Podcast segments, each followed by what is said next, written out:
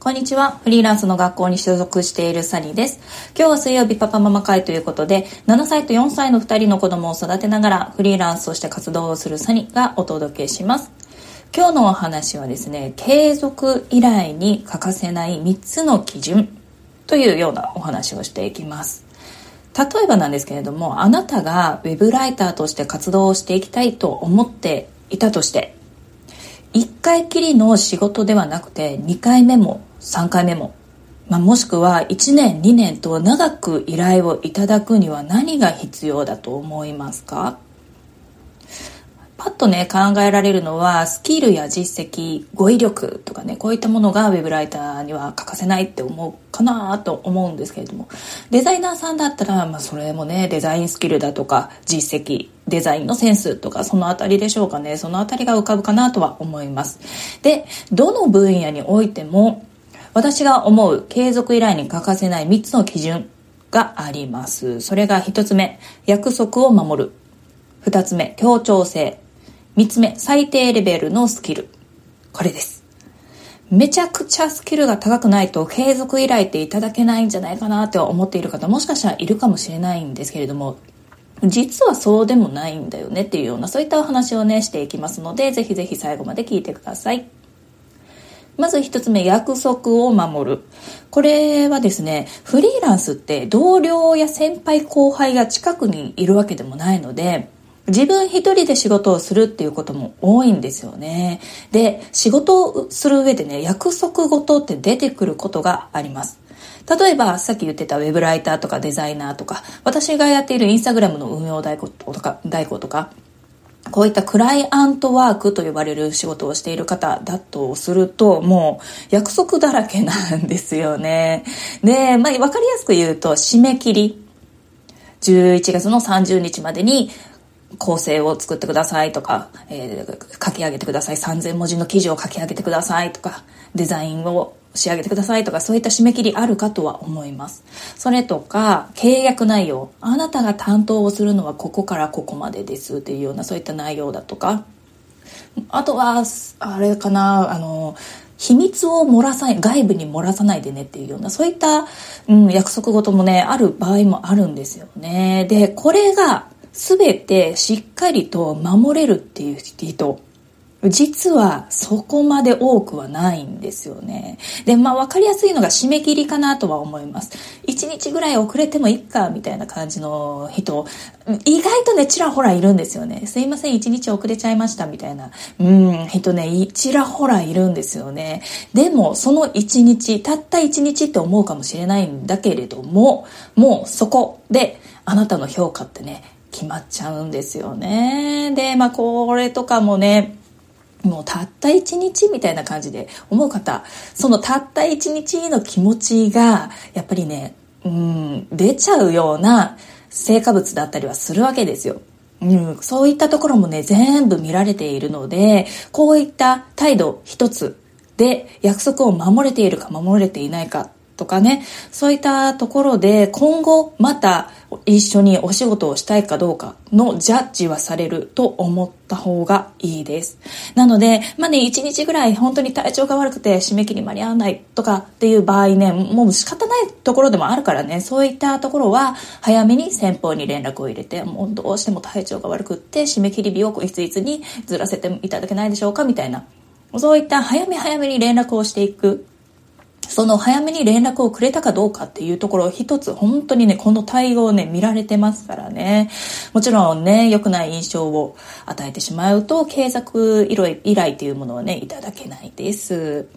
で、二つ目、協調性。協調性っていうのは他人と協力できるかっていうような、そういった部分なんですけれども、まあ、先ほども言ったように、フリーランスって一人で働いているように見える時がある一方で、実は一人ではなかったりはします。まあ、クライアントワークをしていると、そういったやり取りをする先方がいたり、お客さんがいたりっていうところですよね。一人で働いているけれども、誰かと一緒にお仕事はしているわけですよね。で、このフリーランスの学校というね、無料で入れるコミュニティもあるんですけれども、コミュニティも運営しているスタッフさんがいたり、フリーランスの仲間がそこのね、中ではワイワイガヤガヤやっていたりとか、あとはタイミングによってはコミュニティのつながりからお仕事依頼が来ることってあるんですよ。そんな場で、一人悪目立ちするような行動をしていると、まあね、もちろんね、浮いて見えちゃいますよね。そんなね、協調性がない方、やっぱりちょっと、ん？って思われることが あります。ちょっと極端な例を言うと、童話で狼少年ってあるの知ってますか？あの、狼が来たぞって嘘をついて、で、周りが、うわ、やばいやばいって なって焦っているところを、もう嘘つきのね、その少年はね、見て、笑って、もう冷やかしているわけですよ。それやって自分一人で楽しんでいたんだけれども、実際に狼が来た時に、狼が来たぞって叫んでも、ああ、またやってるっていう感じで誰も助けてはくれなかったっていうような、そういったお話があります。で、このお話、まあ小さなね、村のお話だったとは思うんですけれども、あの、ウェブライターとかデザイナーとか SNS 運用代行とか、こういった各分野も、まあ小さな村みたいなものなんですよね。業界って狭いので、噂はすぐ広まります。あいつまた狼が来たぞって嘘ついてたよとか、人を馬鹿にして笑ってたよとか、そういった噂ってすぐ広まるんですよね。なので、まあね、あの、協調性という面で言いますと、本当にね、依頼してくれた方、お仕事を依頼してくれた方に対する態度だとか、まあ、周りにいるフリーランス仲間に対する言動だとか、そういったところって、すぐ噂回っちゃうので、なので協調性がないな、あの人はって思われると、いや、ちょっと仕事依頼するのはやめとこうとか、あの人はやめといた方がいいよっていうような、そういった話が出ることはもう実際あります。そう、なので、あのやっぱり協調協調性っていうところも、継続依頼には欠かせないかなとは思います。で、最後3つ目、最低レベルのスキルです。周りよりも高いスキルがあったら継続依頼っていただけるのではないかって思ってる方いらっしゃるかもしれないんですけれども、まあ、実は別にそうでもないんだよねっていうような、うん、そんなところですね。で、まあ、もし、まあ、レベルの高いスキルが、を持っているウェブライターさんで、で、締め切りも守る、約束事も守るし、協調性もあるっていうような方だったら、もうそりゃもうもちろん継続依頼はいただけます。だけれども、まあまあこれぐらいのレベルだったら大丈夫かっていうような感じの最低限のレベルを持っている方で、しっかりと約束事を守ってくれて協調性もある方。この方でも継続依頼っていただけます。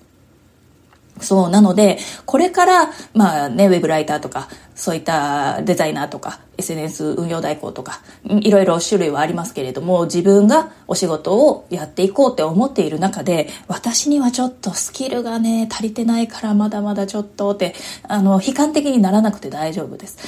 最低限のレベルさえ持っていれば、うん、そこからね、しっかりと、あの、地に足をつけて一歩一歩、スキルをつけていくことはできますので、継続依頼もね、いただけるような、うん、人になれるかなとは思います。なので、フリーランスとしてね、今後ね、活動していきたいっていう方ね、今は、本当に最低限のレベルのスキルがあれば十分です。それよりも、締め切りを守るだとか、スムーズに連絡が取れるだとか、っていうような方の方が、またね、一緒に仕事をしたいと思ってもらえますのでね、そこはね、今すぐできるところではありますよね。うん、頑張ってほしいなとは思っています。では今日は継続依頼に欠かせない3つの基準。1、約束を守る。2、協調性。3、最低レベルのスキル。というようなお話でした。もうすでにね、クライアントワークをしていますっていう方にとっては、ああ、確かにわかるっていうような想像しやすいお話だったかなとは思いますが、いかがだったでしょうか？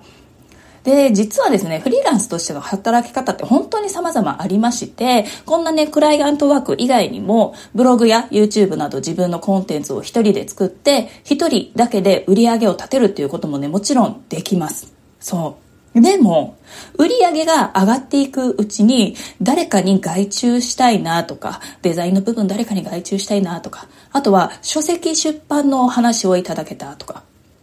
コミュニティ運営をやってみようかなとか、他人と関わる機会も出てくるんですよね。まあ、そんな時に、一回のみの仕事で終わらせるのか、または、またあなたにお願いしたいって継続して依頼をさしていただけるのかってね、本当にね、大きな差になるかなとは思います。最低基準は守れる人の方がフリーランス人生を生き方に過ごせるのではないでしょうか。今日もコツコツ頑張っていきましょう。